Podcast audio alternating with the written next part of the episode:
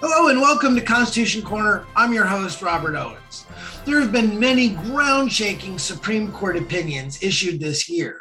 Roe was overthrown. The ability to carry a firearm outside your home was upheld. The court even took a baseball bat to much of the efforts by past anti God Supreme Courts, like those under Chief Justice Earl Warren, to drive out God from public education.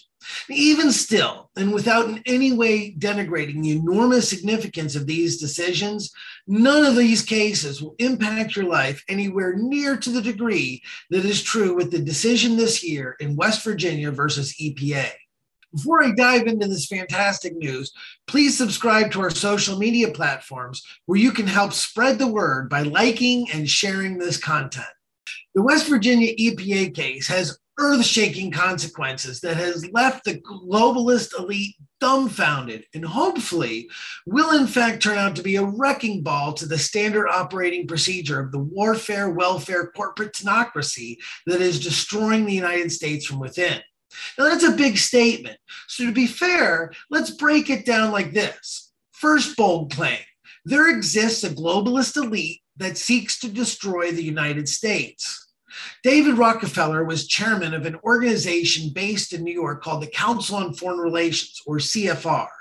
He claims that he is part of a secret cabal with others as part of a conspiracy to destroy the United States. Many Americans have never heard of the CFR or have little knowledge of it. The reason for the success of its hidden in plain sight nature is that the media is completely tied up and complicit with Rockefeller and his minions. If you think you can get any truth from organizations like Fox News, you are sadly misled. But make no mistake about the huge power and influence of the CFR, as they have many well known employees. My name is Richard Haass, by the way. Uh, I work here at the Council on Foreign Relations.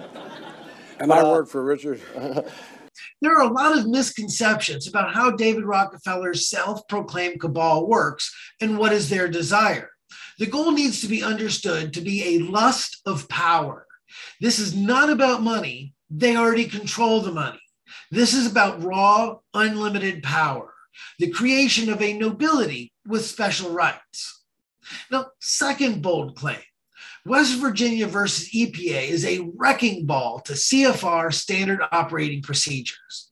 For decades, the CFR globalists that created the welfare state and the military industrial complex have used regulatory agencies as their key instrument by which they maintain control over major segments of American culture, industry, and agriculture.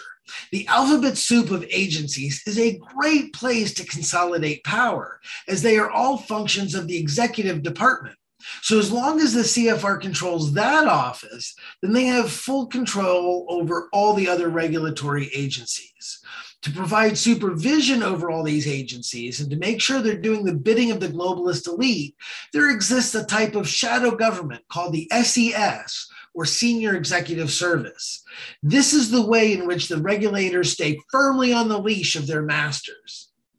Regulatory agencies have operated with near plenipotentiary power as a result of a 1984 Supreme Court case that established uh, what's called the Chevron Doctrine. The term Chevron Doctrine comes from the case Chevron versus NRDC, and it holds that a regulatory agency has a very wide latitude on how to read uh, legislation and create narrow or expansive views on regulations at that agency's discretion. Now, in practice, this gave regulatory agencies the perfect instrument of legal plunder for the CFR technocrats. The West Virginia versus EPA case is most significant as it took a wrecking ball to the Chevron doctrine. It issued an opinion on what is defined as major questions doctrine, holding that only Congress, through formal legislation, can make policy decisions impacting regulations that the agency could only do what was explicitly authorized by an act of Congress. Now, as a Wall Street, a famous Wall Street lawyer commented, the expanded major questions doctrine announced by the US Supreme Court is a potential nuclear bomb that can be aimed not merely at a particular rule, but at crippling an agency's ability to regulate at all. Fellow Americans, the upcoming midterm elections just took on an entirely new level of significance. The CFR elite have been using the regulatory agencies for so long, they don't have laws on the books, or in some cases, they haven't passed laws on these issues in decades. But now they have to go back to Congress. And if there are unconstitutionally minded individuals still in charge after the November midterm, this victory will be hollow. Utilize the New American Freedom Index to find out how well your elected officials are adhering to the Constitution and educate your neighbors. Don't just know your Constitution, live it. This has been Liberty News Hour. Please visit jbs.org and thenewamerican.com to find more information about this topic, as well as other critical information.